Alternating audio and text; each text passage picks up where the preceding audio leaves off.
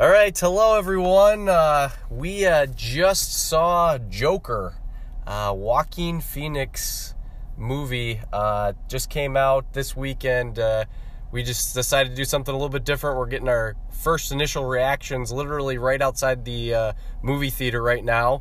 Uh, It was a red carpet event. yes, they invited us and everything. It was a whole deal. Uh, spoiler alert: we are going to be talking about some uh, pretty key things here uh, in the next couple minutes.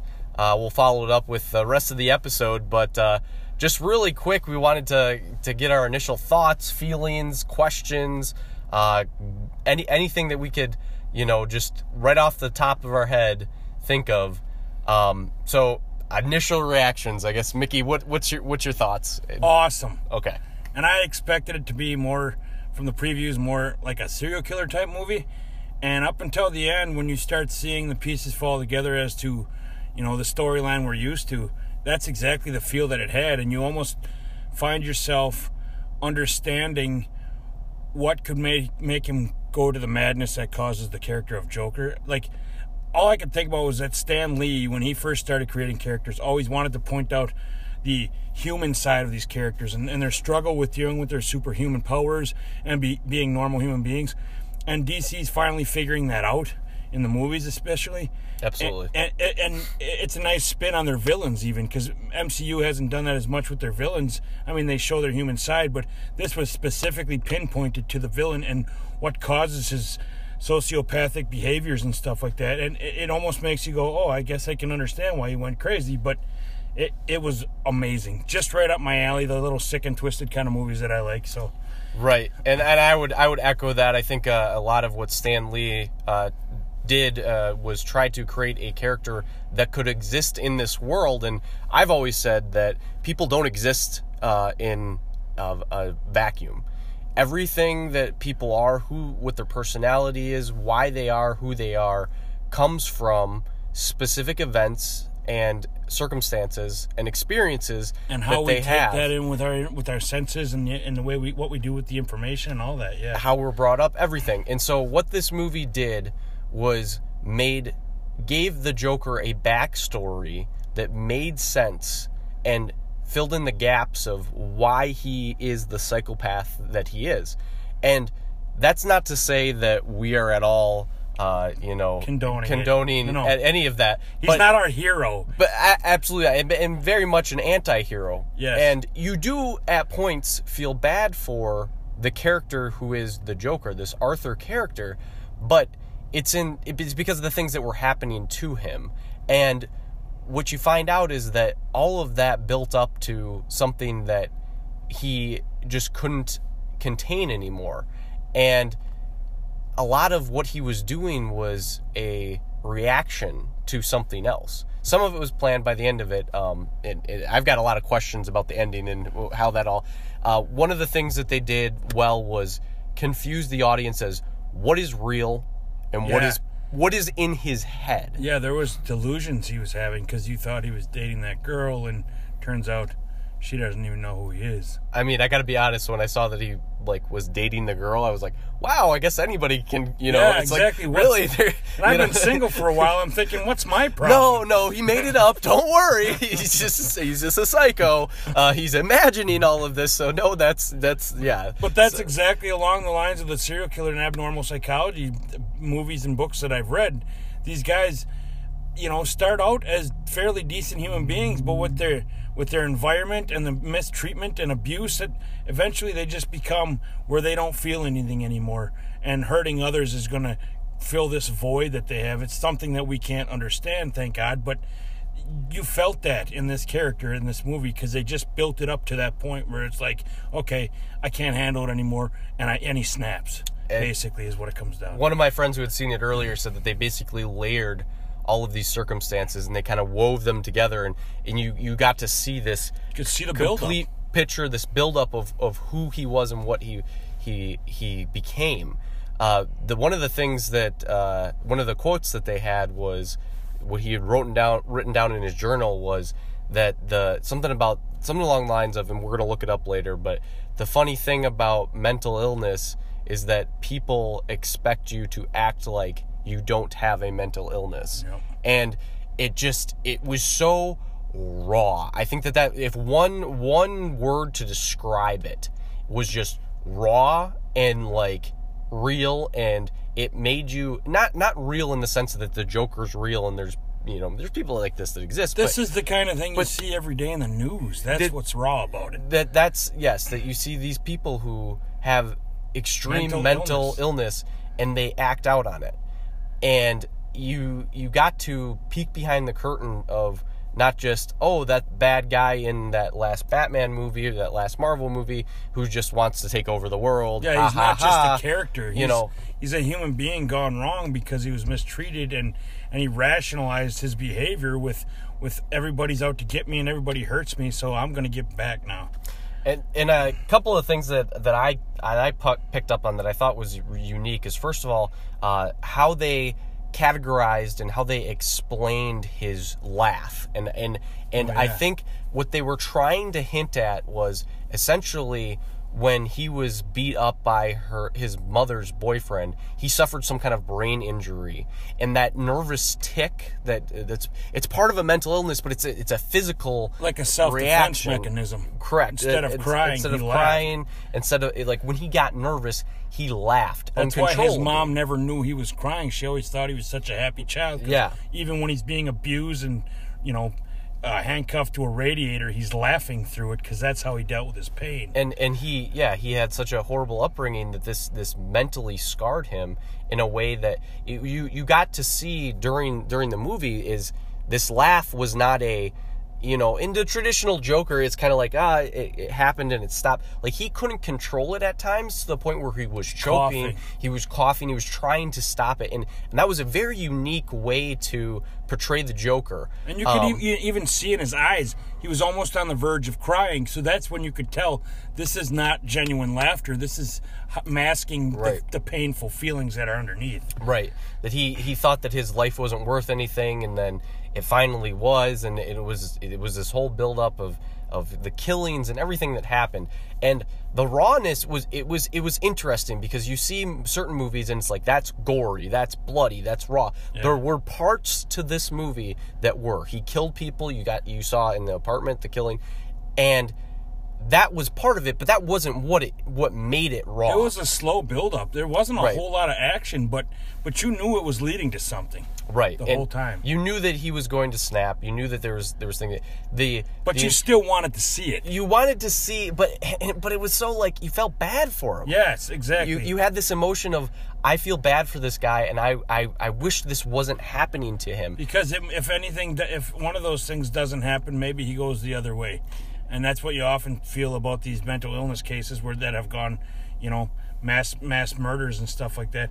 If one thing hadn't gone that way, maybe they would have survived. Like Hitler, if he had gone to that art Right. school, been allowed into that art school, maybe the Holocaust might not have happened. You know? Right, and you, and you don't know, and I I mean that's I guess a PSA to anybody out there. Go and talk to your friend, and, and you know try to try to listen to people, and, and and and be nice to everybody that you can be around, even if you don't agree with them. Yeah. but I, I like I said, it was just very interesting. the The other parts that I liked is uh, I liked how they tied it into. It exists in the DC universe, but it's not directly tied to any existing movie. There's Martha Wayne. There's Thomas Wayne. I believe what they were trying to insinuate with the guy at the gate was that's Alfred. Yeah. That that there's Bruce, Bruce Wayne. child, yeah. Bruce Wayne's a child. You saw this other version of you got to see what the guy was doing before he pulled the gun out on Martha and Thomas Wayne.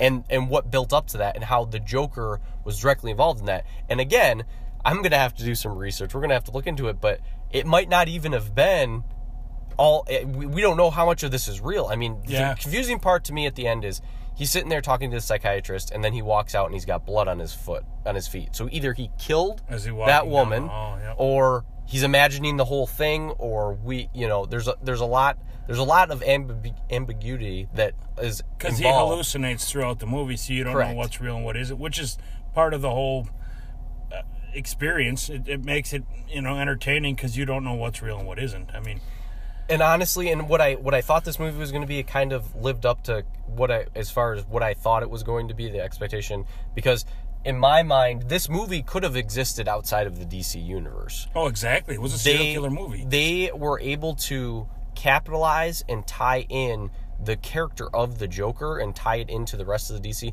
But this this movie could have existed as just anything else. It could have it could have been a, just a killer movie. And so A killer movie that was killer. right, Yeah. a killer movie, yeah. So great movie. It I, Joaquin Phoenix nailed it. I mean, Heath Ledger was really good, and I, I, part of my, I felt myself going, ah, maybe not as good, but in his own way, it was it was equal. They just they sold their whole existence to the role. in such a in such a uh, uh, hard role, such a uh, potent role, I guess. I don't, I don't know what the right word is, but it's it's hard to compare those actors because they bring something unique to it. And this is this is exactly what I would expect as generations of superhero comic book movies come. Is that you're the Joker? You, there's no no doubt in my mind that that is the Joker that Oh, I'm looking yeah. at. But that is Joaquin Phoenix Joker, Yep. and that is Heath Ledger Joker. That is uh, Jack Nicholson Joker. You are able to, as an actor, what they do is they are able to be the Joker, but put their own influence on that character, At and I no think that's what he did. At no point did I think, ah, he's acting. I, I really felt like this guy. I mean, it happened to be Joaquin Phoenix, but this guy, this is happening to this guy. Right. You know, it, it, sometimes you can tell that a person's acting. This guy was that character. yeah, he definitely i- i- immersed himself into that role. So, uh, but yeah, we already we said five minutes and we're at uh, almost Twelve. twelve. So, you know, uh, but uh, yeah, so uh, we'll uh, we'll continue this later. But uh, yeah, just wanted to get our first first thoughts and thank you guys. And Awesome. awesome. Hi everyone. So we uh, definitely did a cold open today. We tried to wanted to try out a little bit uh, different approach uh, to the Monty and Mickey podcast. Welcome. Uh, we that recording that you just heard was from our uh, initial thoughts directly outside of the theater.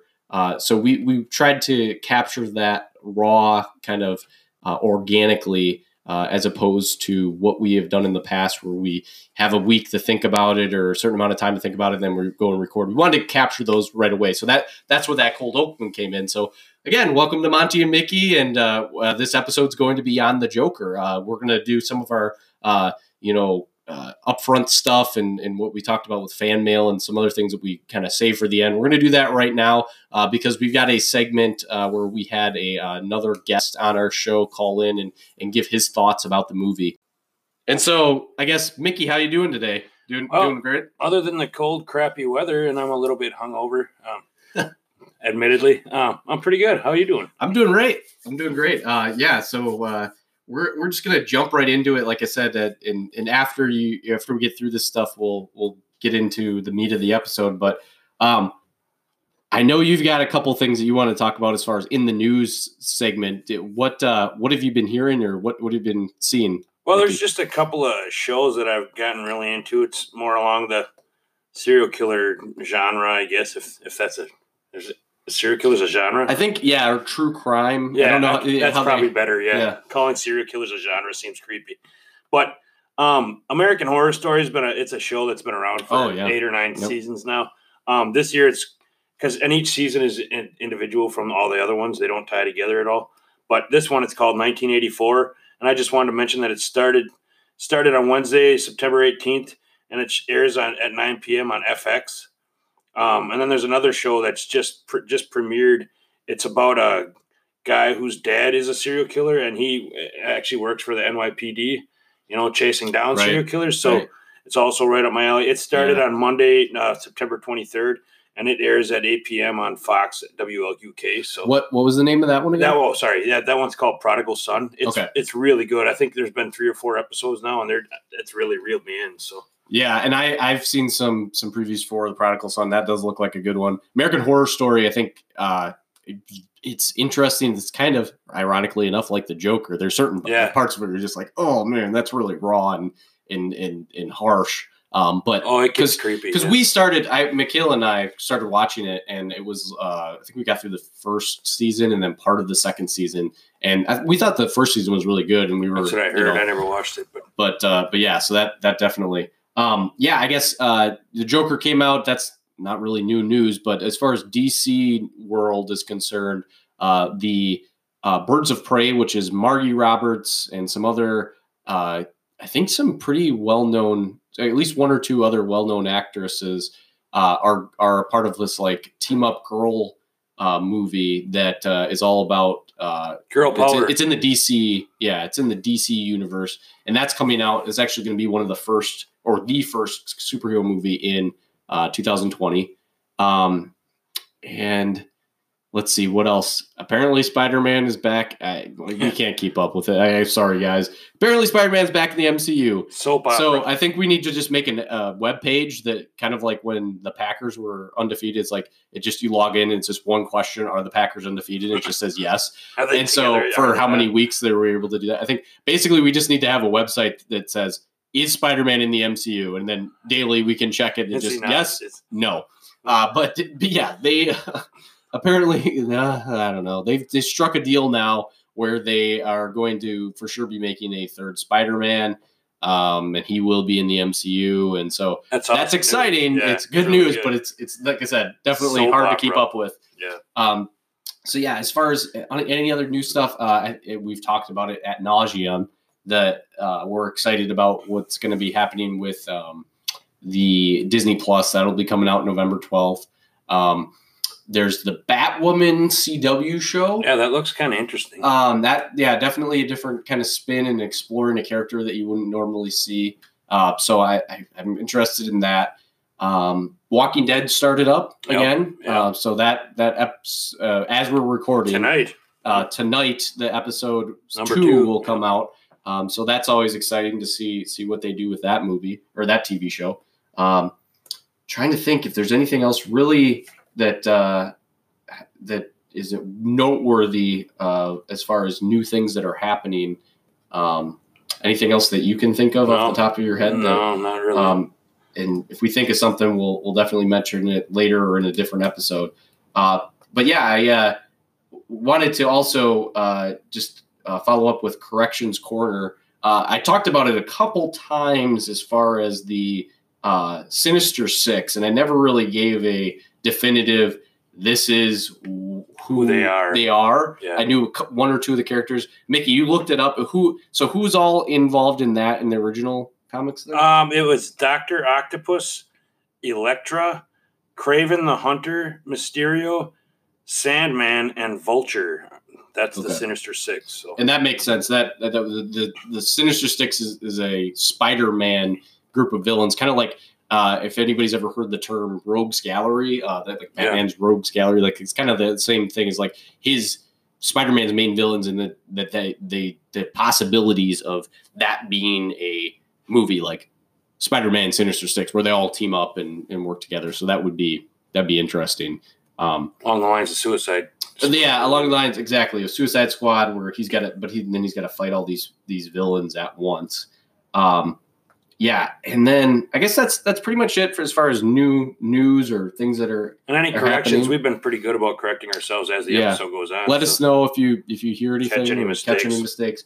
Uh, did get another fan mail today, so or not today, but earlier. So want to want to address that as actually one of my my other friends, uh, uh, Ben, and uh, I I he's he's not super on Facebook, and him and his wife don't really keep up with it. So that's where we're advertising, or I guess advertising, promote posting about this. We don't really talk about it anywhere else as far as social media. So uh, I sent him the link, and he started listening, and so this is this is from him, uh, word for word. Uh, his subject line is fangirling explanation point. Uh, congrats on getting the show off to a off the ground, gents. So far, you're really really enjoying the content. Content. You have Clark Kent. blah, blah, blah, blah, blah. you you both you have both done an excellent job of creating an outline for each, yet making the show feel informal and off the cuff. And We're good at that. We we love to know what he he would love to know what each of your most valuable or favorite collection is. Um, so I would I would say and I don't continue the rest of this email in a, in a little bit, but I would I can start out if you got to think about it a little bit. I'll I'll I've start got out. quite a few I'll have. I'll have two. I'll have two ways to answer that. One, most valuable or favorite, most favorite one piece in your collection of anything, Hmm. and then number two, as far as if you have multiple collections, what is your favorite collection? Sure. Um, so I'll start off. I mean, anybody that's uh, kind of hung out with me or seen what I've interested in, uh, Funko makes a product called Pops, and I uh, I've definitely clinged on to that as far as like enjoying to collect those, and as far as a collection, that's definitely my number one. I try to keep up with that and what's new that's coming out and how how that's all uh, being uh, you know the, how they're showing new characters and new movies and and things like that. So that's definitely my number one for right now. I would say my number one uh, piece in my collection. It- there, there was a, a giveaway that I I actually won off a different podcast with all the podcast hosts signed the pop, and it's it's a Freddy Funko, which is their uh, their mascot, and they they all signed the outside of the box, which was you know that that really I think one of my favorite in my collection. Otherwise, I got a couple really cool Captain America pops right now. Uh, there are they are coming out with a 19 inch Batman. I think that'll definitely be one of my crown jewels when, take when I get that one. space too. They'll take it. Yeah, it's it's gonna be massive. But uh, when that comes out, definitely definitely gonna make sure I get a get one of those, and that'll be that'll be a cool thing to add to my collection. But I guess Mickey, uh, this might be one of the first times somebody's actually like directly asked us like a yeah. question oh, on I get the geeked out emails. my collection. Maybe there might have been there, especially about our collections. But I guess what for you in terms of what you collect, what what is your favorite or Well, just to give you an idea of because scattered throughout my house, um, I've got collections all over the place. I, first of all, I've got a shot glass collection for all the different places, states, and countries and cities that I've, I've visited. Um, I have uh, various cartoon glasses, including like Star Wars and Flintstones and Yep. Warner Brothers characters. Um, I have uh, the action figures from the entire Attack of the Clones. oh yes, I like literally every action figure that they put out still in box. And I know they probably don't have a lot of value because nobody liked that movie, but that's why I'm thinking I might have a gold mine because nobody else collected them. who who made that? Was that a Kenner? Uh, Because I think Kenner was back later. Kenner was originally doing it, but I, it I do believe Hasbro had a. Hasbro. Yeah, Yeah. yeah. Okay. Yep. Yep. And then and then I've got these plaster houses in a little curio cabinet in my living room that I've been collecting because I was you know interested in architecture and stuff. So Right, and uh, I mean, I might be oversimplifying it, but those are very similar to like those like Christmas villages that you yeah, see, right? along Yeah, those lines, like yeah, they're a that- little they're more intricate and a little more detailed. Right, And they're actually right. a smaller scale, but right. I would say of my it's hard to they're like all my children. I, Right. I can't pick a Right. favorite, but yeah, I would say my action because I'm a I'm a dork. I'm a geek. I would say my action figures collection because it's it's complete. right. That Right. that's probably my my proudest one. And as far as an individual piece, I would say my Star Wars cartoon glasses. Okay, Um, that's probably my favorite. I mean, they're not they don't have a whole lot of value, but I just right. I, I I had them as a child, so I went and got them again as an adult, and I Okay. I just love them. Cool. because yeah. I'm a geek. Yeah, and and and you, if you talk to any collector, the most valuable one in their collection in terms of what their value they put on it doesn't necessarily translate to the monetary value that Yeah. that thing holds. Like It's there's something that there might be like this is very you know this there's a reason why this X Y Z thing is emotionally I'm you know I you know attached in some sort of way, but also just this is the reason why and there's a backstory how I got this. I had to go cross to other states or where I got this in a trip hunt. and I found this at a thrift shop and it was like, you know, the thing that I really wanted and I, I finally found, you know, so it doesn't necessarily, it could be worth five bucks or it could be worth 500 bucks. It But just, it means you know, more to you. Yeah. and, and we definitely have not explored that end of the uh, pop culture. We, we're definitely going to want to do an episode in the For future sure. about collections and, and dive into that a little bit more. But, um, but yeah, so that is a great, great question, Ben. If anybody, yeah. Thanks. Monty and Mickey at gmail.com, M O N T Y A N D M I C K E Y At- oh, never mind. at gmail.com. Uh, so feel free to send any other questions that you have. Um, so we're going to get into something. We're going to kind of reveal, you know, behind the curtain some more of of what what goes on and and to get this podcast where it needs to be. Uh, and the reason why I'm saying all that is like a you know hurt, like almost sobbing uh, tone is the last thing that Ben had said, and this has nothing to do with us being you know sad or whatever that Ben said this, but this is this is where this is coming from. He said one tip I have is either get Mickey his own mic or get him closer to the mic. During the podcast, it sounds like he's five to ten feet away from the mic, and it could be hard to hear him.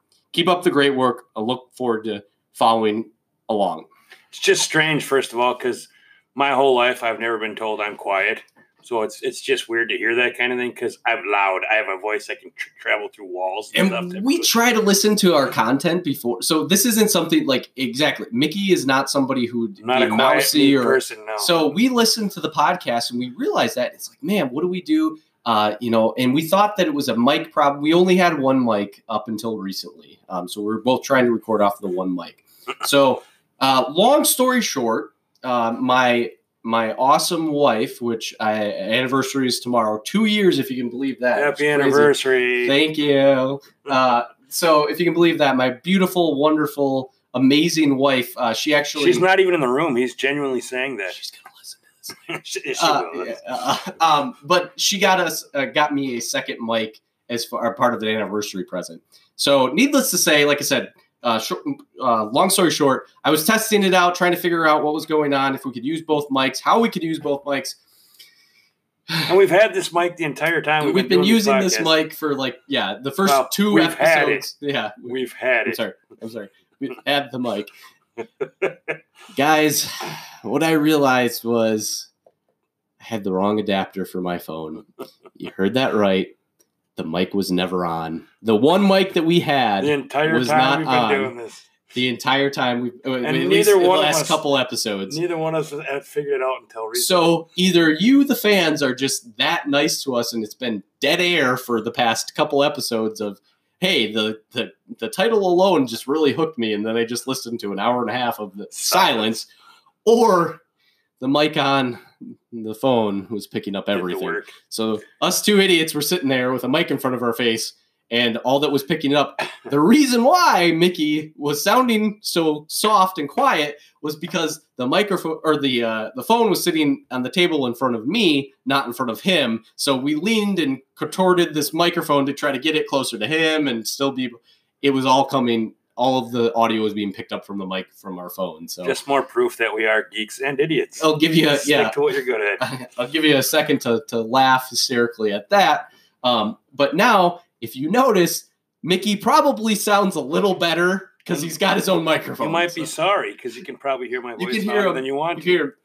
All that being said, uh, we had to do some kind of uh, finagling to get the the call in to work, so it's not going to be the greatest quality on this segment that's coming up in a little bit. But going forward with the normal segments, we, you should be able to hear Mickey's voice voice better. So again, thank you Ben for bringing that up, and it's definitely something that we were trying we are struggling with, and now we found out the reason why. Hey, we're So- always improving the show, if Yeah. nothing else. exactly. You'll you'll you'll hear this episode. You're like, wow, they really sound good. They must have really invested a lot. Nah, they just figured Just less stupid than the last one. The adapter was wrong. So, but anyways, uh, yeah. So the like I said, this episode's going to be all about Joker, uh, the movie. So without further ado, here's uh, here's our uh, conversation with uh, Ryan earlier. Hope you enjoy. So we're doing something a little bit differently today. Uh, we actually had uh, a good friend of mine uh, call in, uh, and uh, he wanted to give some of his thoughts on the Joker as well. Uh, so the main part of our segment today is going to be Monty, Mickey, and Ryan. One of, like I said, one of my friends will be will all be talking and kind of giving giving our thoughts and bouncing some ideas back and forth. The the reason why we decided to do it this way actually was uh, funny enough. Ryan actually called me before we were able to watch the Joker, and he just had a lot of really good ideas and thoughts on the the movie that I wanted to make sure that I shared with with the rest of you guys that are are listening to this podcast. And so uh, so yeah, so welcome to the show, Ryan. Welcome. Ah, it's good to be here. Uh, so I, I I know we've given our background a little bit about like what uh, what we like, what we enjoy, what kind of movies we like. Um, I guess can you can you walk us through? I guess what what made you interested in the Joker in the first place? Like clearly you have like a DC, you know, comic some comic book interest, correct? What are your turn-ons and, and hobbies and interests? I am obviously not as well connected to the MCU or DC universe as you two. Um, I have shared some nice comic book conversations with Monty over here, but um, like I said, not not as deep in as you guys. I, I really haven't even seen much of the um, Marvel movies, but I have always been a Batman fan, and was just kind of interested after you see kind of how the Dark Knight went and just kind of another movie in that realm because I haven't had much interest in kind of the Aquaman movies and the Justice Yeah, League. It's just right. kind of tying to the the core, I guess, in my opinion, is Batman on the DC side. So I was like, of course, I've got to see this. And everyone's wondering when you go in is how does it compare to Heath Ledger? Is it is it better? Is it kind of a cheap imitation? And interesting enough, I went in to see the movie when I called uh, Monty, and I was like, you know, I hadn't heard any reviews.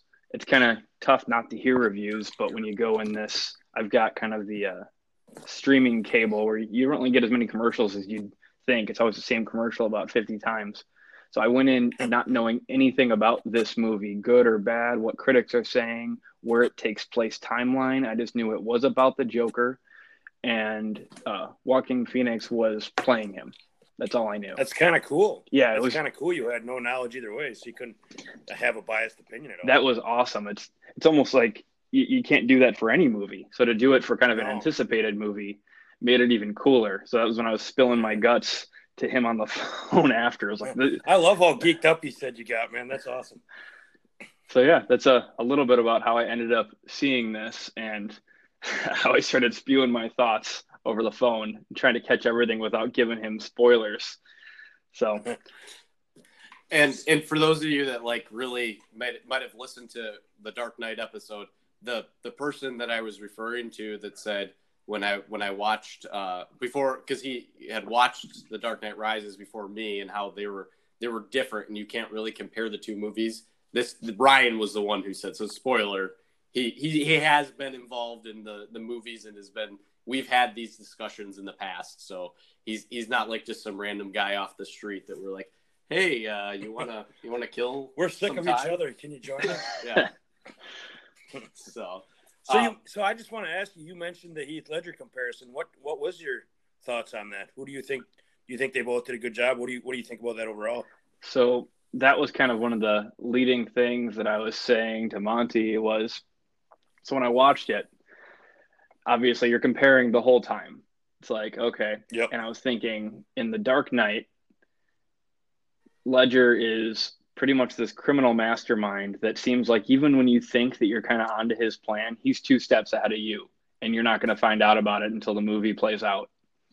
And watching Phoenix's Joker, I was thinking, you know, his mannerisms are, are kind of kid-like, meaning he, he Mhm. where how has this guy become a criminal mastermind of anything other than just a psychopath? And Yeah, he was just kind of awkward and everything. yeah, and, and like you said, Monty, that it's like this movie could have been if you kind of took the the Batman elements out of it, could have been a standalone movie on its own about a guy that just kind of lost his way into his mental illness. But right. when they put the Batman stamp on it and it takes place in um, Gotham City, it's like, okay, well, now I'm going to make those comparisons. So, how does the Joker become this crazy criminal mastermind? And I was struggling that, with that most of the movie. And then by the end of the movie, I started to think, this is exciting because these could take place. This Joker could lead into Heath Ledger's Joker because, Oh yeah, because that's a good point. all of the childish actions he had kind of went away and you started to realize he's not as oblivious to the world around him as I was thinking. He well, and he earned.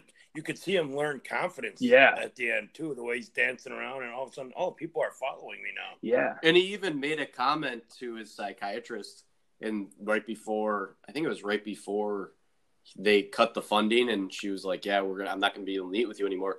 He did make a comment that like I didn't ever feel alive or anything, Yeah. and now I feel like I have a purpose, or I don't know exactly the line. but I've never been like- happy a day in my life. Or something yeah yeah and like basically that he he had this this kind of shot of energy in by by committing these murders uh, on the subway like a typical sociopath would. I mean, right yeah. right that these people that are doing these killings it's it's not you know you, you kind of you, you look at the different ways people kill people and this this guy this this joker character and a lot of serial killers it's like they're getting off on it like they're not like they're they're enjoying it to a certain extent like it's not like about like they don't think about it in terms of like killing in terms of like taking a life maybe at a certain like you know level they do, but it's more of like Joy. it's like a it's a high. It's like a it's like getting a hit on a drug almost. like they're filling a void too. I Right. mean, yeah. Exactly. That's what it seemed like for him because I, I forget the exact scene, but what he said that he was talking to someone and he was like, What surprised me about killing those men in the subway is that I didn't feel anything. Yeah. Yeah, that's right. Right. And it's like, okay, well, if he wasn't doing it for the feeling, he was definitely doing it because he now felt like he existed, he said. Yeah. Like he had some power and a voice now all Yeah. of a sudden. Yeah. Yeah, he he did he was doing something that gave him his life meaning, and I think that that yeah definitely plays into that. And I think that you look at a lot of mental illness and, and things where it gets to that level that that bad where people are mentally ill and then violently committing crimes. It's usually because up until that point they didn't really have a purpose in their life or they didn't feel like they had a purpose. Well, that's and that's what caused them to go to the dark side, Right. for lack of another term. Anyway, you know, exactly just feeling like the world's been beaten down on them. yeah And a lot yep a lot of the stuff seemed to happen after he was off his meds.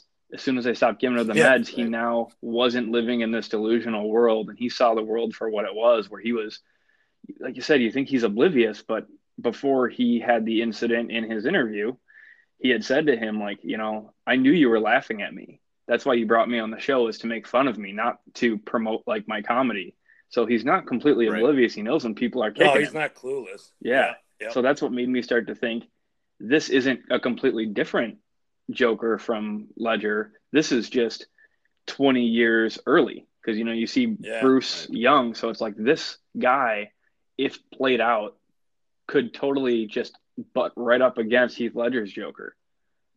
That's a good point. I never thought of that, but and like you said, once he got off the meds, he said, "I actually feel good now for the first time." Yeah. He said something along those lines. Right.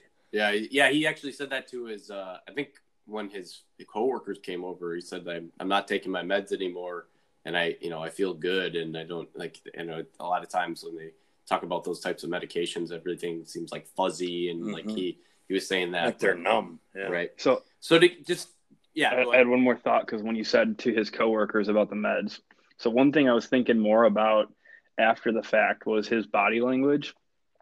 I don't know if you guys noticed that one scene where he's kind of like lacing up his shoes in the locker room when he was still had employed as a clown, and his mm-hmm. back, the director focused on his back, and he wasn't just kind of straight back. You could see all the bones in his rib cage, and his shoulders weren't right, and they just Oh, his shoulder blade was high above his shoulder. yeah, like. they were focusing so weird on his posture, and he was always kind of leaning over, and he's just always uncomfortable. He never stood normal. And then all of a sudden, when he finally had the confidence, he's dancing on the stairs, and everything's above his head and his hands, and now he's kind of like bigger than life. Like, look at me, and he stops crouching and kind of curled into a ball. So his posture changes throughout the movie. He even carries himself with more confidence Yeah. body wise. Yeah, that's a good point. I saw something that Joaquin Phoenix actually lost like forty or fifty pounds. He had yeah. crazy. His body looked just kind of malnourished. Yeah. which is which is very much like if like the joker character like in the comics and you know video games and everything like he is portrayed as like a rail thin Oh, yeah. skinny guy like so that that really i think that played into it um, but no i was just going to do a quick recap of the kind of movie that mickey and i kind of talked through some things. We already touched on some of this stuff but essentially uh, i think what we're trying to be led to believe is like 1980s gotham uh, and they kind of you know he hears things over the radio about the garbage strikes and how bad it is out there and everything else and you start to really see his how how crappy he has it. He gets beat up by the gang of you know boys and he he loses his job and he has all these things and one thing leads to another and then he starts digging into what is going on with his mom. And after his mom is on her deathbed literally he goes and confronts tries to confront Thomas Wayne and um, then eventually finds out that he was and, and this is all and we're definitely going to dive into this a little bit more but uh, what was actually real and what was him just making things up in his head because there was definitely a blurred line for that well, like when he was dating that girl. I Right. that Yeah. real. right exactly exactly um, I was like, good for you, man. Nice right. Uh, and uh, but any, so yeah, so then he finds out that he was adopted and that there was this whole situation with his mom and how she put him in bad situations with abusive boyfriends and then he kind of like then that switch really goes full throttle and he starts you know kind of getting ready for this interview and he ends up killing one of his coworkers that comes over. And then interview happens he kills the radio show hope. Oh god i didn't even think of this. We'll, we'll make sure that we uh we do this in the future, but spoilers if you haven't listened to them, watch the movie yet, please don't listen. Uh, people probably Um, have figured I- that out. really- yeah, hopefully you figured it out by now. But Although um, maybe our listeners aren't all that bright. yeah, as, as some podcast hosts will say, if you went into this completely blind and just hit autoplay and haven't listened to what our episode, this is what we're talking about. We're sorry. we apologize. um, but but anyways, yeah. So he kills the talk show host. He has that whole thing happen to him, and then they pull him out of the car. Uh, and, and he's got this like rally of people behind him. You get to see the origin story of Batman in a different light, in a different a different way, and then it ends with him being in a psychiatric ward where it's not clear whether or not he. I mean, I think that the idea was that he killed that lady in the end, and then was Mhm. walking around free. It's kind of was implied. Yeah. um, so yeah, so uh, I guess let's just start right away with what was real and what wasn't real. Um, one of the things I want to point out, and I always like to make these comparisons. I love IMDb uh, because I love seeing what actors and actresses were in what movies. First of all, Thomas Wayne. Uh, the reason he might look familiar is he was actually one of the um, police officers in The Dark Knight Rises No kidding. that that actor played uh, i don't know his name or anything but yes uh, and i think that the, the character of thomas wayne was just really interesting anyways because he was kind of shown as this like elite you know uh, asshole for Yeah, lack kind of of a better word i don't know if we got to put a elitist, yeah. rating on our Yeah. podcast now um, Butthole. but- butthole, a big butthole, and so he he was just kind of shown in a different light, which obviously played into all the struggles that the Joker was going through, that this this uh, guy was having to deal with. So, but that character, and then um, also the girlfriend or fake girlfriend of the Joker uh, was uh, the girl who played Domino in Deadpool 2. Really? Yep. So that's kind of I cool. found her attractive. Yeah. Those are my favorite movies. So. Right, right. So, uh, so yeah, I thought that was, and obviously Joaquin Phoenix has been in a couple of really good movies, um, and I think that he did a great job. You know, it, it's interesting to see him because, like, really, the last movie that I seen him in was The Gladiator, and I haven't really seen him in anything Oh, yeah. since then. But I know he's been in other That's movies. been a while too. Uh, Ryan, you were talking about her as like a, that was a good movie. Yeah, it was. I was thinking about how versatile he is as an actor. So I don't really pay Oh, attention to him much, but you, you said Gladiator. That's kind of what I think of first. And Gladiator was actually on a couple nights after I saw the Joker, and all of a sudden I'm trying to pay attention to him more than I ever thought I would. And he's got that scene where he screams. It's like, "Am I not merciful?" Right. if you're if right. you remember that scene, I'm just thinking, man, Yeah. I I'm not convinced that this was the guy that played the Joker now, and I just saw that movie Yeah. recently. It's like this guy's just different people. and If, if you've ever seen Walk the Line, Yeah, Oh, that too. Johnny. I- oh my God, did he nail I that? forgot He about was that. So good in that. Oh, he and he was so good. I mean, yeah, like you said, that shows his versatility like crazy. wow, I Um, forgot and- about that.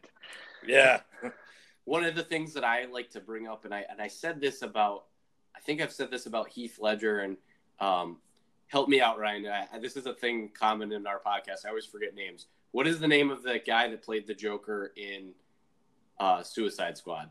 Jared Leto. Jared Leto. Oh, yeah. Yes, because I, I knew you you that he's like wasn't he like a in a band or something? Yeah, isn't he in 30 Seconds to Mars? I, they're the lead singer, That's- or yeah. is he really? Yeah. I didn't know Yeah. that. So, but Well, anyway, you're so, making us smarter already, Ryan. Thanks for joining I, us. I haven't seen Suicide Squad. I have no opinion on him as the Joker, but that's who and he- yet, and yet, you still know more than that's who he is. Um, but what I was going to say is that I might even have mentioned it about his character as the Joker. Um, and I think that a lot of reoccurring characters in movies and TV shows get reboot, which honestly, a, a comic books are the most common that that happens. That, that you have a re, a character that you've seen and then it's rebooted in a different way, and it's but it's the same core character. What I love about the Joker in particular, and the way that all the Jokers have played that character is when you go into a character like that, you don't want to be a carbon copy of who came before you. and they intentionally did certain things to not make him a carbon copy of Heath Ledger. Because let's be honest, the Suicide Squad, Jared Leto, he was not received well. They didn't really like that version of the Joker. But what is great about the way that that he did it, and I'd say even Jared Leto, but he did it the way Heath Ledger did it, the way Jack Nicholson did it. With Jack Nicholson was pretty much starting from scratch. He had some, you know, with the early TV shows to play off of. But he puts his own spin on everything anyway. He's sick. That's exactly what I was going to say, though, is each one of them put their own spin on who the Joker is. In other words, if you look at this character of Joaquin Phoenix, you can look at it and say, that is 100% the Joker, no questions Yeah. asked. Simultaneously, you can say, that is 100% J- uh, Joaquin Phoenix's version of the Joker. Because the what makes it good for me is you know that that's the Joker, but they make it their own. Like this character, he embodied the character, but it was his character. Now, granted, like I said, you could make a ton of comparisons between him and Heath Ledger, but when you look at Heath Ledger and you listen to him laugh or him act, it's that's Heath Ledger. This is Joaquin Phoenix, which is not a bad thing. And I and I like to to say like any like that's not taking anything away from Heath Ledger's performance. It's just that they're different, and that's good. Well, and that, but having said all that, which I completely agree with, it's also like Ryan said, basically Joaquin Phoenix's version could have been 20 years prior, Right, like a prequel, that's true. and then it leads in. I never, I never thought of that, like I said, but it could lead right into what Heath Ledger gave to us. Absolutely. You know, Yeah. I mean, Yeah. And. I yeah, and I agree that there there was definitely uh, you could draw parallels between the two and how they how they acted, but I just I like that when when actors do that. I think that shows a sign of like a really good actor is like well, they they're become the character, like Yeah. we said in in the car. right and, and they and they get their own you know but but it's like the character but then they also put their own spin on it Yeah. and makes it And I guess it good he so. did research on what it really looks like when people have a kind of nervous laugh that's uncontrollable, like people that really have that condition. He was watching videos of people laughing so that he could duplicate that laugh Oh, I believe it. Because he does a really convincing job, and you see the struggle. Like I can't Yeah. even imagine. I don't. I don't claim to be any actor in any way, but it's like, how do you laugh? Also, kind of look like you're about to cry and cough, like you're trying Yeah. to stop the laugh when you know that you just laughed on command because the director Yeah, said, "Shoot, now laugh." Like, how do you convey that?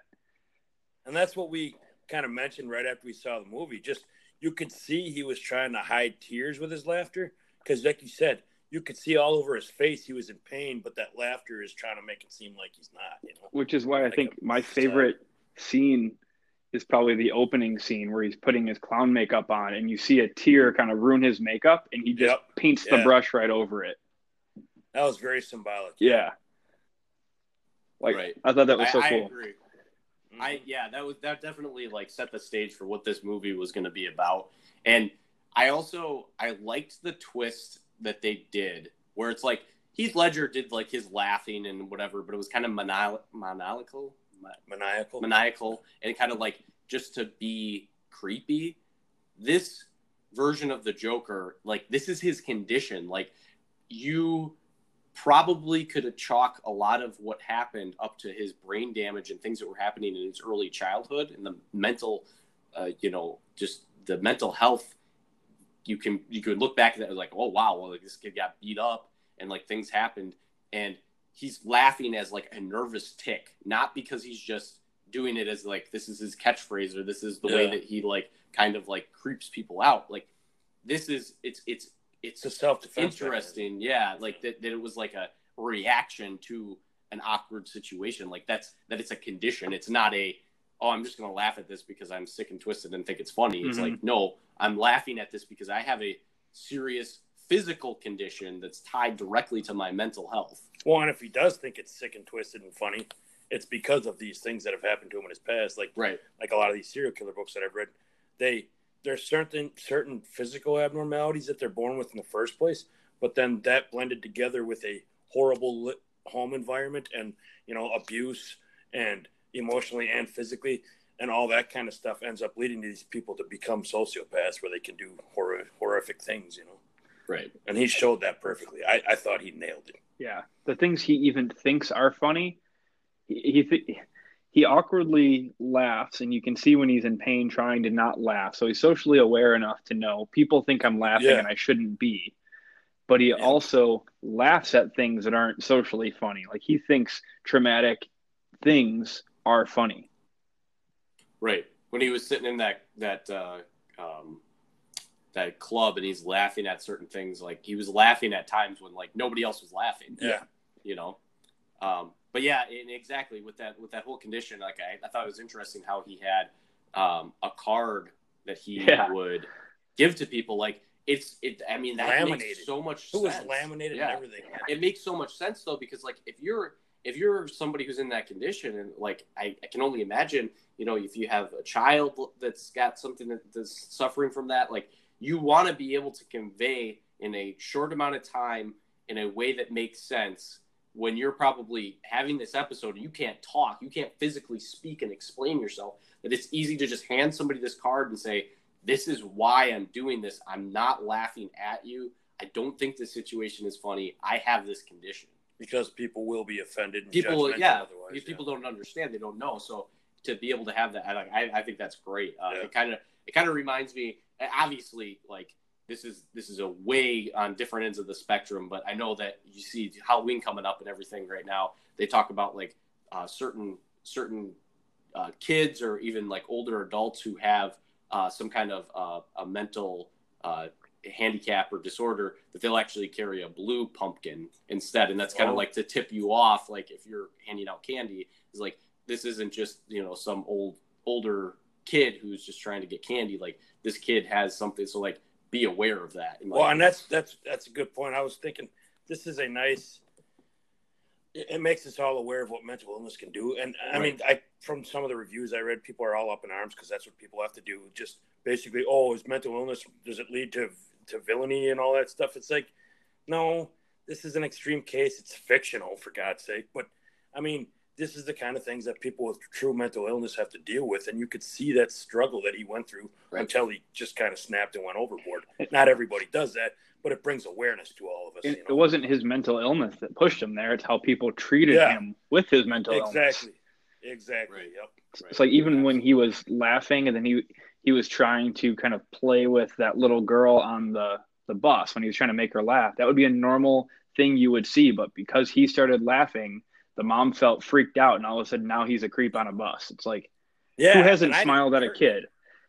Exactly. I didn't like her response at all. No. I thought, what a bitch. yeah right right yeah and yeah and that's and you just saw that over and over again in this movie he just like he just could not catch a break i mean from the very beginning i mean his coworkers are kind of making fun of him and then he gets beat up by those other kids and then he's got to defend himself on the bus or on, on the subway and then he's on the bus and people are saying stuff to him and like you feel for the guy throughout the whole movie. Right.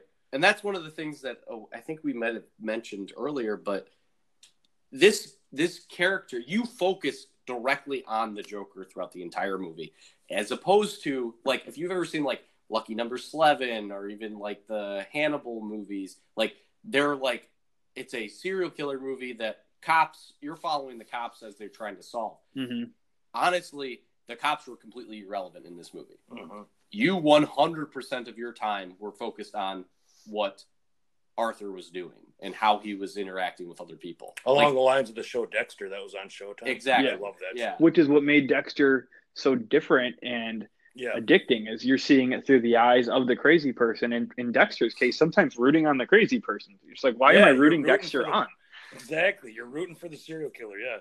Right. And that's that's what I think also made this movie unique is that, you know, most serial killers are cop dramas. Like boil them down to it, that's kind of what they are. They're Like kind of a Order, along suspense detective, you know, mystery type of comic or uh, uh, bu- uh, movie, but it's it's different because you're focusing 100% on him and you don't it's not at uh, any point like you go to the Gotham City PD and like Commissioner Gordon sitting there and is like, man, we got to catch this Joker guy. Like, it doesn't matter. Like, that has nothing to do with the story. Like, just as much as like Batman and his family clearly have a lot to do with the story, but really, like, in the end of the day, like Bruce Wayne could have been completely taken out of this, and it would have been just as good as a movie. Like, there, it, it added to it, and I think it definitely allowed it to be more than just a serial killer movie. But it was primarily a biography of sorts about a guy who is a serial killer who has mental illness. Like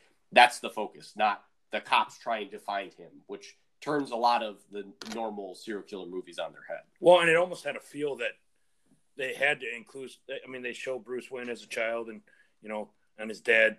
It's almost like they had to include that to let you know, oh yeah, this is leading up to the Batman, you know, Right. drama. They just had to include that almost like as a side note, almost. Right. Exactly. so I thought it was interesting. So when I made that first call to Monty after I saw it, and we, we talked about how you think, okay, well, that's Bruce Wayne. We all know he's going to be Batman. So if Batman turns out to be this ultra righteous man, his dad must have been a saint to kind of put that on him. And you see that he's like this shady politician, and you're like, that Yeah. doesn't fit what I thought his dad would have been like. Yeah, he looked like an elitist prick. Yeah. like Monty said. Yeah, and you're kind yeah. of filling Yeah. in the gaps of kind of the Batman universe that you never wondered or questioned about. The fact that they even give the Joker a name, Arthur Fleck. Whoever knew what Yeah. the Joker's name was, he was the Joker. Yeah, that's a good point. Yeah, yeah, I think that he was what at one point in the comics or somewhere along the line like Joe Cool or something, but like it never really like you never really know that. And yeah, you're absolutely right. You never really focus on that because you're so focused on what Batman's doing that nobody really, you know, this is the first time that you really get to see. Um, I think the Killing Joke, that comic book, they kind of go back into his origin story, but he's got a line I think in the comic book. And anybody who knows comics more than me, physical comics more than me, would maybe should let us know. But um, he actually has a line that he likes to keep his past multiple choice. So Oh, yeah. like he he's not committed to this is what my my past is, which also could lead to someone believing that the whole thing was just in his mind and he's sitting in a padded cell in Arkham, and this whole thing was just made up. yeah, You know, yeah. Oh, that's yeah. that's also a, that far, a decent fan theory that he, this is all in his head and his origin story and everything else isn't really true. But I like to believe that this is like these were real events. Parts of it obviously were not, but that that this is real events, and so it's it's interesting to see, like you said, that that kind of backstory of the Joker that we normally didn't care about or didn't dig into. Well, like Heath Ledger had two or three different Right. versions as to why he's gone. Why he got his Bat scars. crazy. and- Mhm. Yeah. Yeah. Exactly. Yeah, Yep. So, uh, yeah, I mean that that kind of y- you see you see a version that allows you to have some sympathy in a weird way, like you had mentioned, and so I mean, just going back to the whole scene where he's shooting those people on the subway. So first of all, uh, 19 i think it's 1981 there were real garbage strikes in for like 17 days in new york city so they're they, they played a lot on real events of what was going on sure. also there was another guy who did shot some people on a subway similar to the way that uh, the joker does in this in this movie. So they played on a lot of like real life events. Uh, that guy ended up being they they they kind of figured that he was racist and there were some other things that were wrong Oh, with that. so obviously it's not a direct parallel but he was looked at as a hero initially. And like that's kind of the joker was looked at as like oh he's putting these like rich guys that are you know big buttholes in their place Yeah. and and so He represents the lower income kind type of community. right exactly that he's it's it's them against us type of thing but what's interesting I, and this is just the way my mind works as as he's going through all this is like anybody who like talks or anybody who would look at that situation um you know unbiasedly and just just look at what are the facts of how that situation literally if he would have stopped shooting after like the first or second shot he could have a claim for self-defense Oh yeah, definitely. but that's not what he did Mm-mm. I mean, he Found shot himself enjoying it. both guys, and as they were like, "Hey, we're done. We're we're done. We're we're you know," he could have just held him up and, and been fine after he shot the first guy. Well, not being fine. He obviously would have. There have been other things, but he chases the guy down. Said. Well, you could you could almost see the power that he felt in his eyes. Yeah, So- like, exactly. oh, I enjoy this. another thought on that scene i i read it i'd have to go back and watch the movie again but when they're talking about hints where the narrator's kind of giving you clues that he might not be telling you the full truth the gun they show arthur with is a revolver presumably six shots but he fires seven in the subway before he Right. realizes he's out Yeah. I wonder if that was a movie mistake or was that them sh- kind of giving a subtle hint that, you know, his his sense of reality in terms of because we're all getting the reality from him, which is why we all fell Yeah. for the fact that he's dating this girl that he wasn't. And Yep. and they don't really have a lot of other conversations with a lot of people. It's so in his head that we don't have a reality check with anyone else. So you just trust what he's telling you. There's nothing to compare Yeah. to. Yeah. So it's like, did it even go down the way that we thought? You know? And I definitely, I definitely was doing the math in my head because yeah, because he was given what what should have been like a six a six shot revolver. I mean, and yeah, he he had one or two more rounds that he fired. So that that does bring up a good point, and I think that that's purposely done sometimes. Maybe this was a, a movie mistake because you know they don't make any mistakes on how Well, yeah. that works on in the movies, and but um, it could have been a movie mistake, but it could have also been a subtle nod because I think part of it is you're trying to figure out what's real and what's fake in the first place. Mm-hmm. So to be able to do that in a way that um, kind of drops little hints is like what's what's going on. I, I mean, you look at some good movies that have done that before, like a Fight Club or anything else, but like little things are out of place, Yeah. and you're just like that doesn't jive. So yeah, I think that's a good point. Is that we you could question everything. Well, and that's even if it was a mistake, they're going to get away with it right, because of how the movie is portrayed. You know, right. I'm gonna throw it The out there. hallucinations. I think it was a mistake because yeah. I, I think Yeah. that the way they conveyed his character, if it was something that was to contribute to the plot, that would mean that we're supposed to not believe what happened. And if we don't believe what happened, that means that he probably walked in and shot people up unprovoked, if that's the opposite of what we saw. And he didn't seem like he had that in him. He didn't get his confidence until he stood up to someone else and pushed him over that ledge to where you can't come back. And yeah, nothing was premeditated. yeah. So I think that he had to have it had to have played out that way, and there would be no kind of film benefit of oh we fell, fired a, a seventh shot. I wonder if the audience caught that. I think that was just a Yeah. I think you're Yeah. probably right. I but think- like I you think said, so, they get away with it They- because yeah. everything else is a hallucination. You know? Right, right. No, that was definitely yeah, yeah. I, I, I get what you're saying. Um, yeah, definitely. What did you guys think of the character of uh, uh, uh, his mom, and how how that kind of her her mental illness or her kind of instability played into that? Well, at first, it seemed like she was just doing the best she could as a single mom, but then come to find out, she was basically enabling the abuse and all that stuff that happened to him. You know, so it's like, Right. oh, and then he ends up killing her. And it's like, well, I can see, I can almost understand his severe just feelings of resentment towards her now Right. that he found out that she was enabling all that kind of action towards him. You know, Right, I didn't. and also cro- c- c- crossover.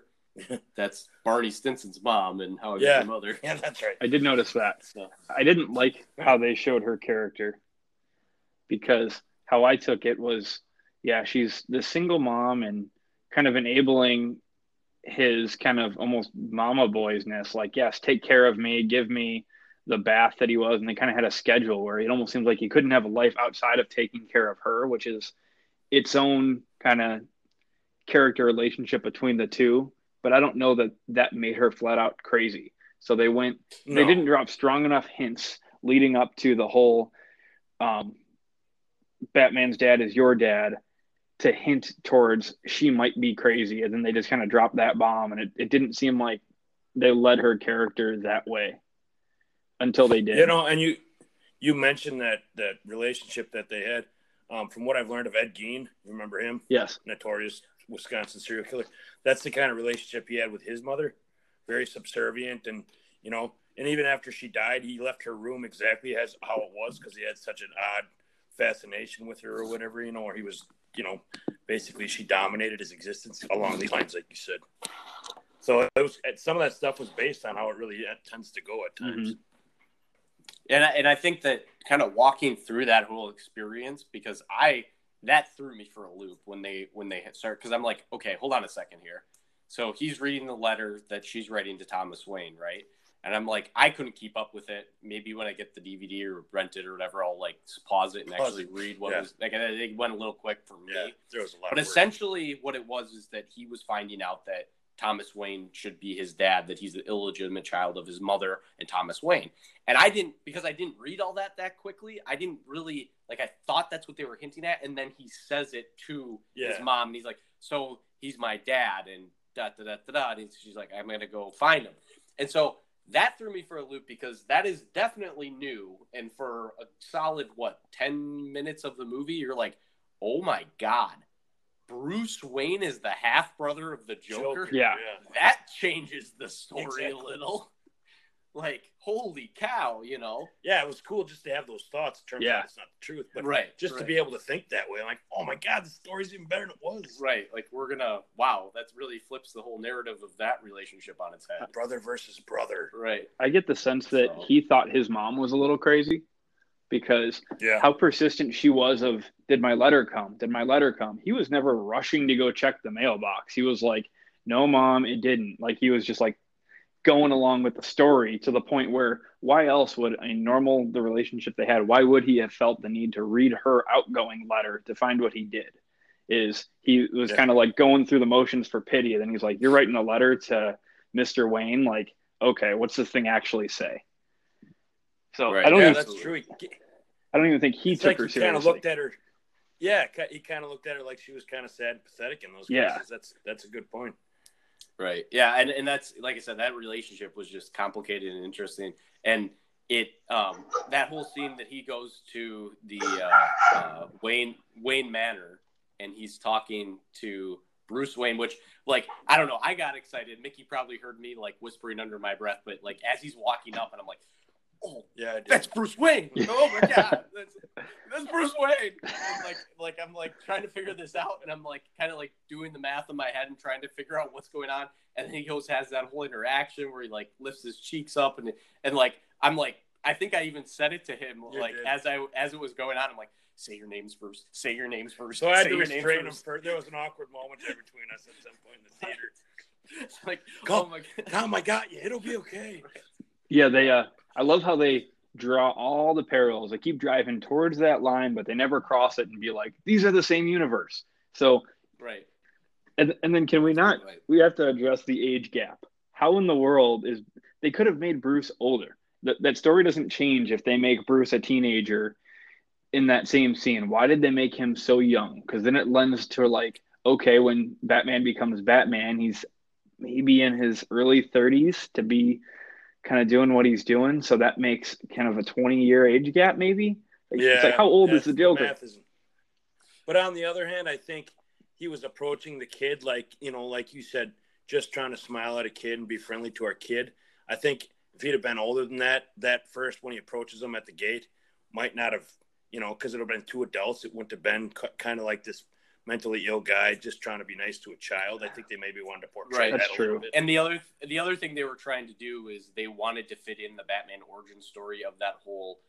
They were walking down the aisle, aisle, aisle, alley, and get shot, and that doesn't work if he's a teenager because if you want to stay consistent, he was a little kid when it Yeah. happened, yeah, and so I think that was also part of it. that's a good. But I agree with you. Yes, that that to me is is one of, and there's very few of them, but one of the continuity errors is that age difference. Oh, it's like that it, it doesn't doesn't it doesn't really add up, but but also I think it it it was beautifully done to be able to allow for that story to be a part of this story, which in reality is like like the Joker and the Batman that like their stories are interconnected, but to be able to connect them even further, like that it was one of these Joker, you know, extremists that killed Thomas Wayne and his wife, like because of directly because of what the Joker did and how he uh, interacted with the public and how he kind of got people rallied behind him. And like that Bruce Wayne's death it was because of the Joker is kind of a interesting I mean there's been you know in the 1989 Batman it is the Joker who kills his parents. So that's like directly Yeah. him but That this confused me way kind of like allows it to be done in a different way that that makes sense and is also like just adds a level of complexity that, that adds richness to the story it doesn't take it away or make it too confusing it's like oh wow so this happened because of this just another fold that it kind of adds to it. So adding richness. Um, I don't know if anyone else thought this, but when we were talking about why he might have been dating his neighbor, I at first was like, yeah, if he can date anyone, anybody can date anyone. And then, Yeah, exactly. and then I started to go with it, and I'm like, someone who's okay with the madness. And I was like, is this the subtle introduction of Harley Quinn? And they're not going to address it. Oh, Yeah, man. That kind of occurred to me too. Yeah. Oh, like- why didn't I think of that? Would have Yeah. been awesome. Because That she would've loved and just saw through the crazy, and the way that, at least as an actress, she looked at him was just like lovingly, and she brushed his hair away when he was in the hospital with his mom. And I'm like, she's not just Oh. going with it and pitying him; she's all in on him. And I'm like, that's the Well, only the way first- that justifies her. first, ge- the first gesture she makes is the shot to the head. Yeah. right. And then that kind of Which draws him towards her. You know? Clearly a Harley Quinn mannerism. Yeah, You know, exactly. that would that could be a Harley. Yeah, definitely. I think people would have been upset if that was truly what it was supposed to be, though, because of her background as a Arkham psychiatrist. Like, I think that people would have been like, upset, like, oh, you didn't stick to that narrative that Yeah. like her her she's dark Dr. Harleen Quinzel. Like she is a doctor. She's a part of this and that's how she meets the Joker. But yeah, that definitely would be a, I love that idea like to think about the possibility of that. But it, it but it also I guess we should also address the fact that like there's been talks that this isn't going to there's not going to be a sequel that this isn't tied sure. into anything Just else. a standalone, right? I've talked about DC and negative lights before, which is you know, you know how many years ago I would have never even thought to do that, but just because compared to the MCU right now, this movie was really intentionally a standalone movie. So yeah, I think I I'm all for it. I, I don't agree with that that mold of, of doing movies. I would have loved to have seen a Harley Quinn or like one of these other characters Well, come how well it's worked for the MCU. You know? Exactly. To be honest, But this would have even a better been a better lead up into and maybe this isn't a fair statement because I've never seen Suicide Squad, but this lead up to how he ends up in Arkham in the first place before he recruits the other villains would have been a better origin story to Suicide Squad than Suicide Squad was. Ah, Yeah. Amen. Oh, absolutely, yeah. And and don't get me wrong, Margot Robbie kills it in in Suicide Squad. And we'll we'll have to do that whole DCEU. We'll have to do an episode on that universe in the future. But yeah, that, that I agree. Yeah, this would have this would have made more sense in that in that timeline. But yeah, that's I mean, from what I understand, they're not intentional. They don't want to do any sequels. This isn't tied into anything else. Like this was meant to just be a one-off movie, and then you've got things coming up behind it, like Birds of Prey, which is coming out in February or so, which is going to be the first comic book movie in 2020, and that's supposed to be uh, a sequel of sorts to Suicide Squad. Margot Robbie, Harley Quinn is going to be in that movie, and there's going to be some other things. But this Joker movie, it didn't need to be that. Like I said, it, it was good enough on its own. It stood alone, strong enough that it didn't really need to be tied into anything. But it, it just it makes you like crave like what if like you said Ryan, you're like I want more. Like you were saying like when you got done seeing it, like I want to know more. I want to see more of the story play out.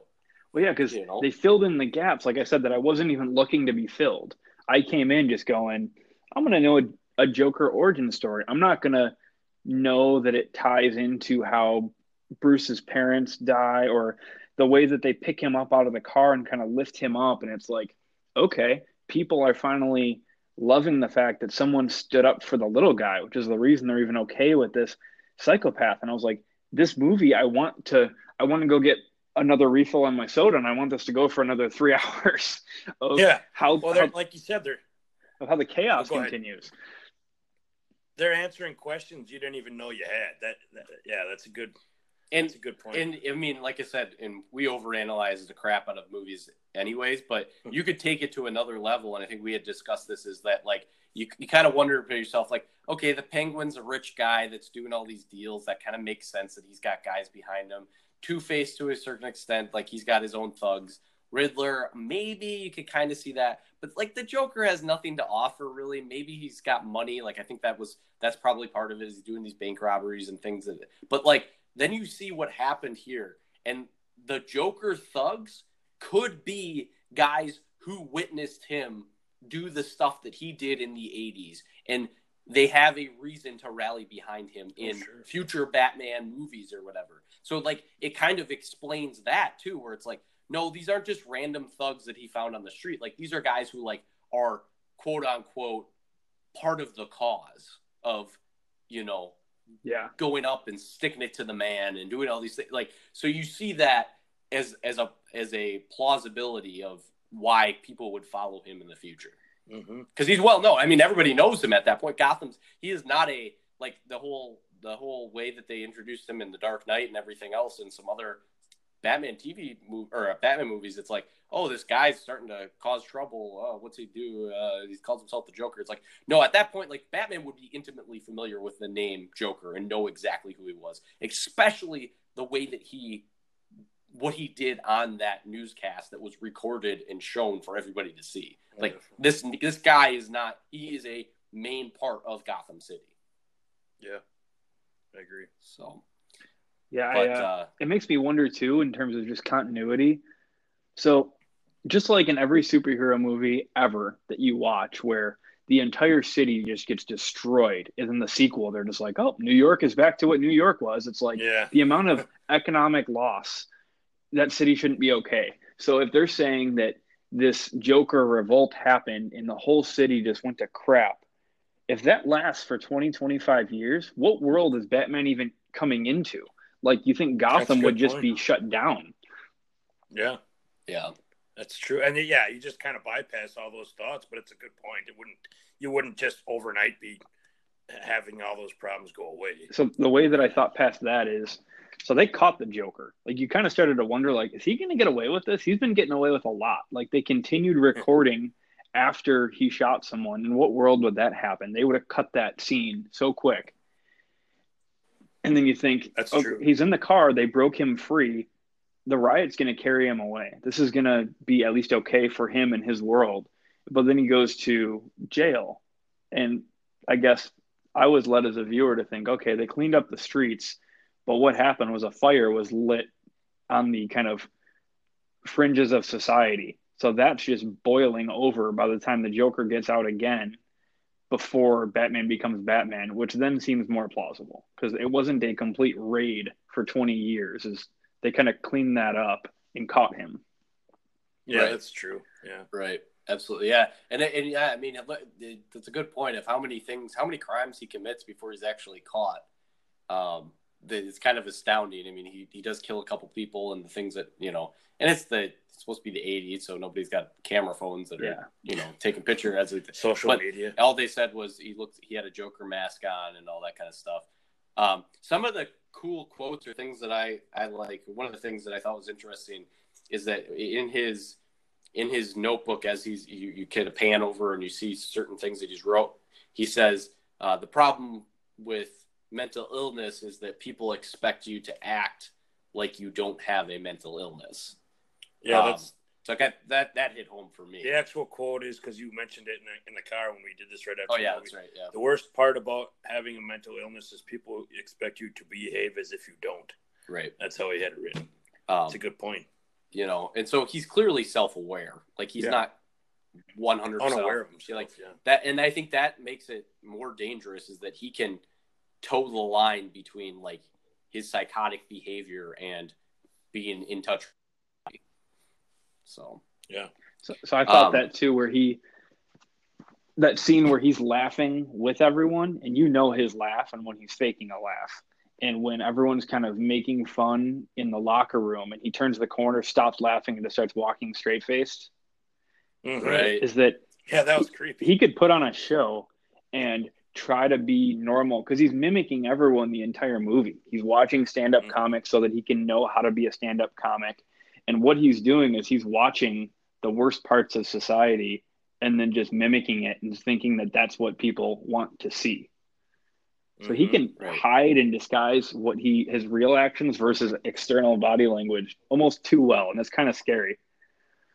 and how much of that then to your point is him uh his condition laughing and how much of him doing it on purpose to creep people out or to like like that that line is even blurred like you said because he turns the corner walk starts walking down the hallway and then he just stops Yeah. if it was his condition he wouldn't have been able to turn It's it hard to differentiate, yeah. You know, which, so- which just goes to making his character so creepy. And those Right? are It's just another element. those are why I was able to get more and more like, man, this isn't just a uh, his origin story isn't he's mentally handicapped and that's why he becomes insane. Is he's got more thought going on his head than the camera wants you to believe, and he could be Heath Ledger's Joker.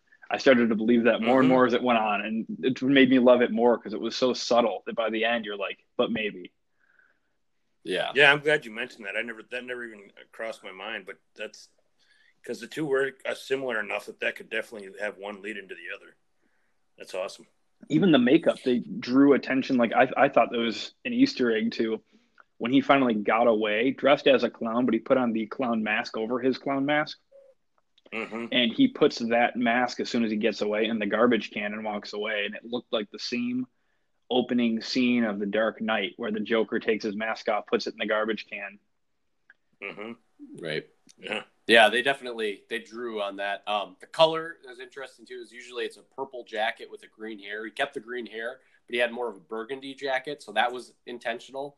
Um, I guess, like I said, we overanalyze this stuff too much. But I was watching a video that they talked about how the only other time the Joker wears that color scheme that's close to that is a uh, Jack Nicholson version of the Joker and like a Kenner flyaway Joker toy that was done for the 1989 movie. So like it was just a toy that ever had that. So like they wanted it to be they didn't want it to be so close to the Heath Ledger Joker. They wanted to have its own spin and I liked I think it was interesting look. Um that whole scene him dancing down the stairs and all that. Which by the way you can actually look up those stairs. They exist in New York City, I believe, now and so you can just go find it and do your own I would say- dance if you feel like it. G- give it a few years before you do that because you and everyone's brother are going to be in the picture exactly. trying to Right. resemble Right. Right, exactly, exactly. Is there a clown convention today? pretty. They're all coming out of one car. right.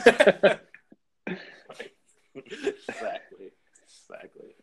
Um, so yeah, I guess anything else that you wanted to touch on, Yeah, you've had Like, some really good points. you know, man. there's there's any other other points that you wanted to bring up? Where uh, I know we don't want to cut into your time, you, you know, with anything else you got going on today, but uh, anything else you wanted to to bring up or mention? I think I've got one last comment is I don't know if it's just me or if you guys share my opinion, but there's a place for kind of the overly everything goes right for the superhero, almost thinking to like the first super or, um, Spider-Man movie where it's like that was a comic book movie right out of the comics with uh Mhm. here here you can help me out with his name. What is Tobey To- Maguire. Tobey Maguire. His was very like the the Batman equivalent of like Powie, and it just like everything Yeah, seemed to right. go too well. There was no dark Mhm. elements really, and I'm liking this trend towards superhero movies that have a little more dark, which is probably why I liked The Dark Knight in the first place. I know I was Mhm, telling me you is when I was watching that movie, it's like, okay, this is kind of cool. You can tell that it's a little bit dark. And then when that scene happens with the pencil and he makes the pencil disappear, the Joker, I remember Yeah. thinking, this is a different kind of movie because normally even the villains, as crazy as they are, don't really kill people. They might be harmed. Die. Yeah, no one yeah. dies. The the hero obviously never kills anyone. That's almost built into every superhero's like fabric of who they are. But the villain surprisingly also never does anything to kill anyone. So when that happens, it's like this takes place in a different world that's a little more in touch with reality. I need to watch more. And I think that Yeah. I kind of like the trend towards that more because it makes it feel like it could happen more. Not that we ever want any of this stuff to really happen, but No, it draws you in more the closer. it makes it more believable. yeah, that's what makes it more. Believable, yeah. And like we mentioned that in our thoughts right after the movie, Stan Lee when he started creating characters, that he wanted to um, focus on the fact that these are people and you know when they're dealing with supernatural powers, but also trying to blend into society and all that stuff.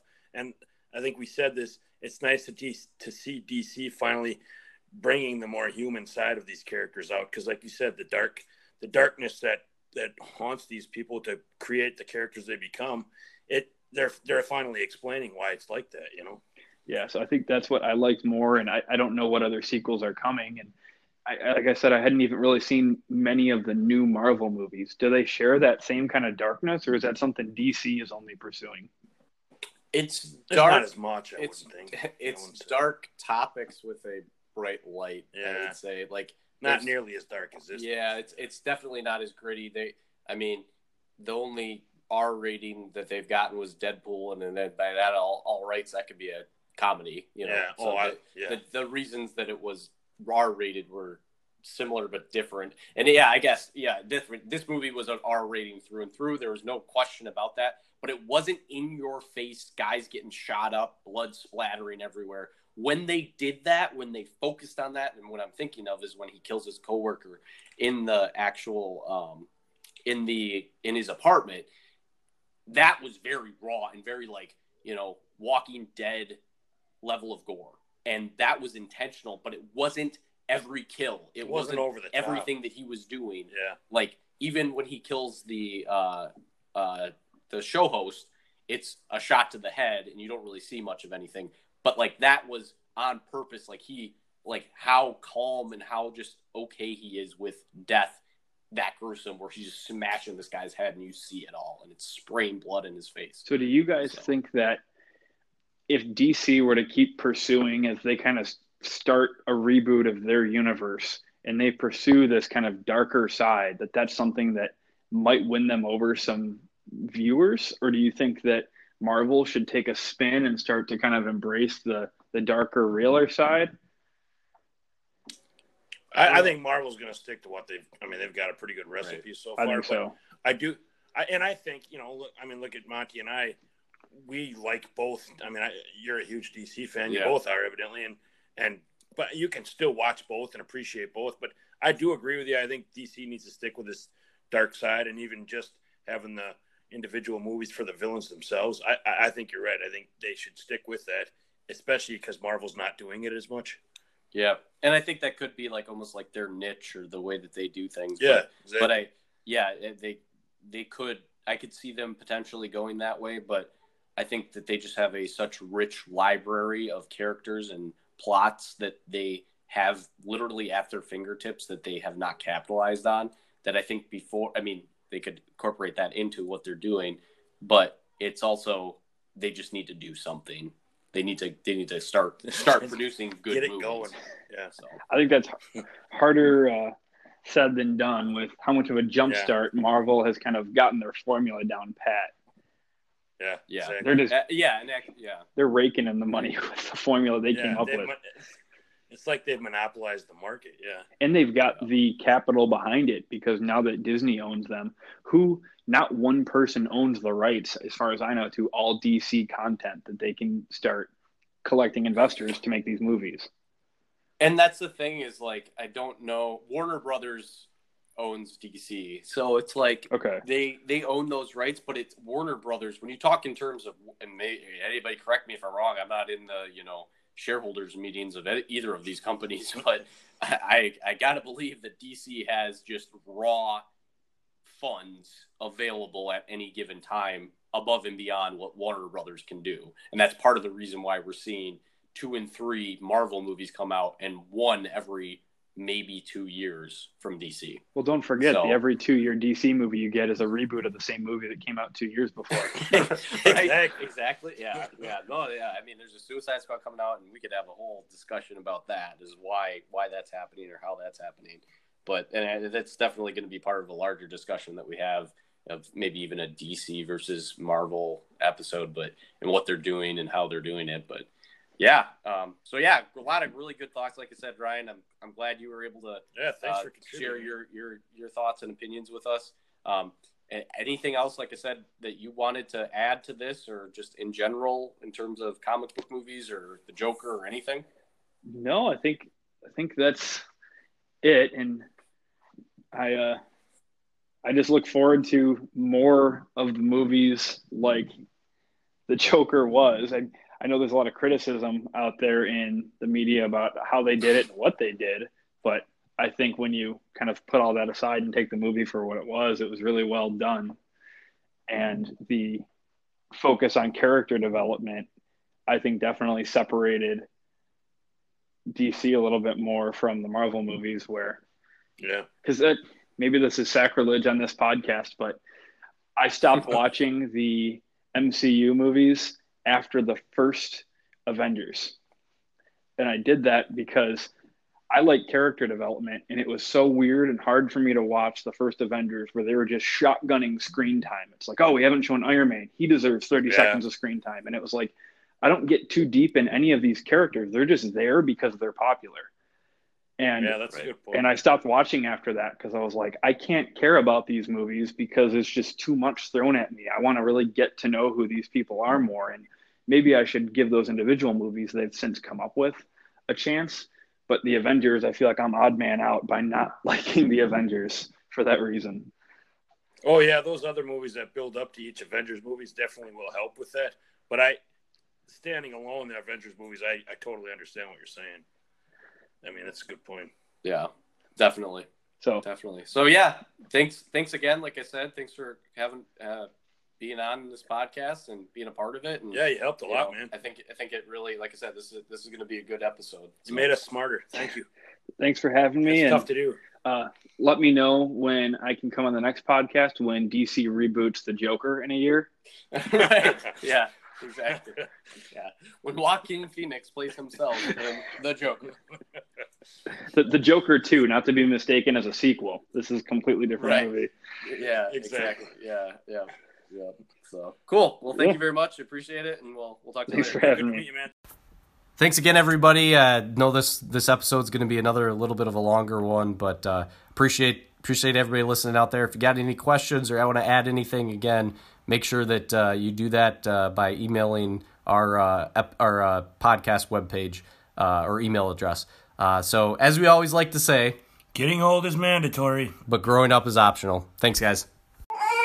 What's going on?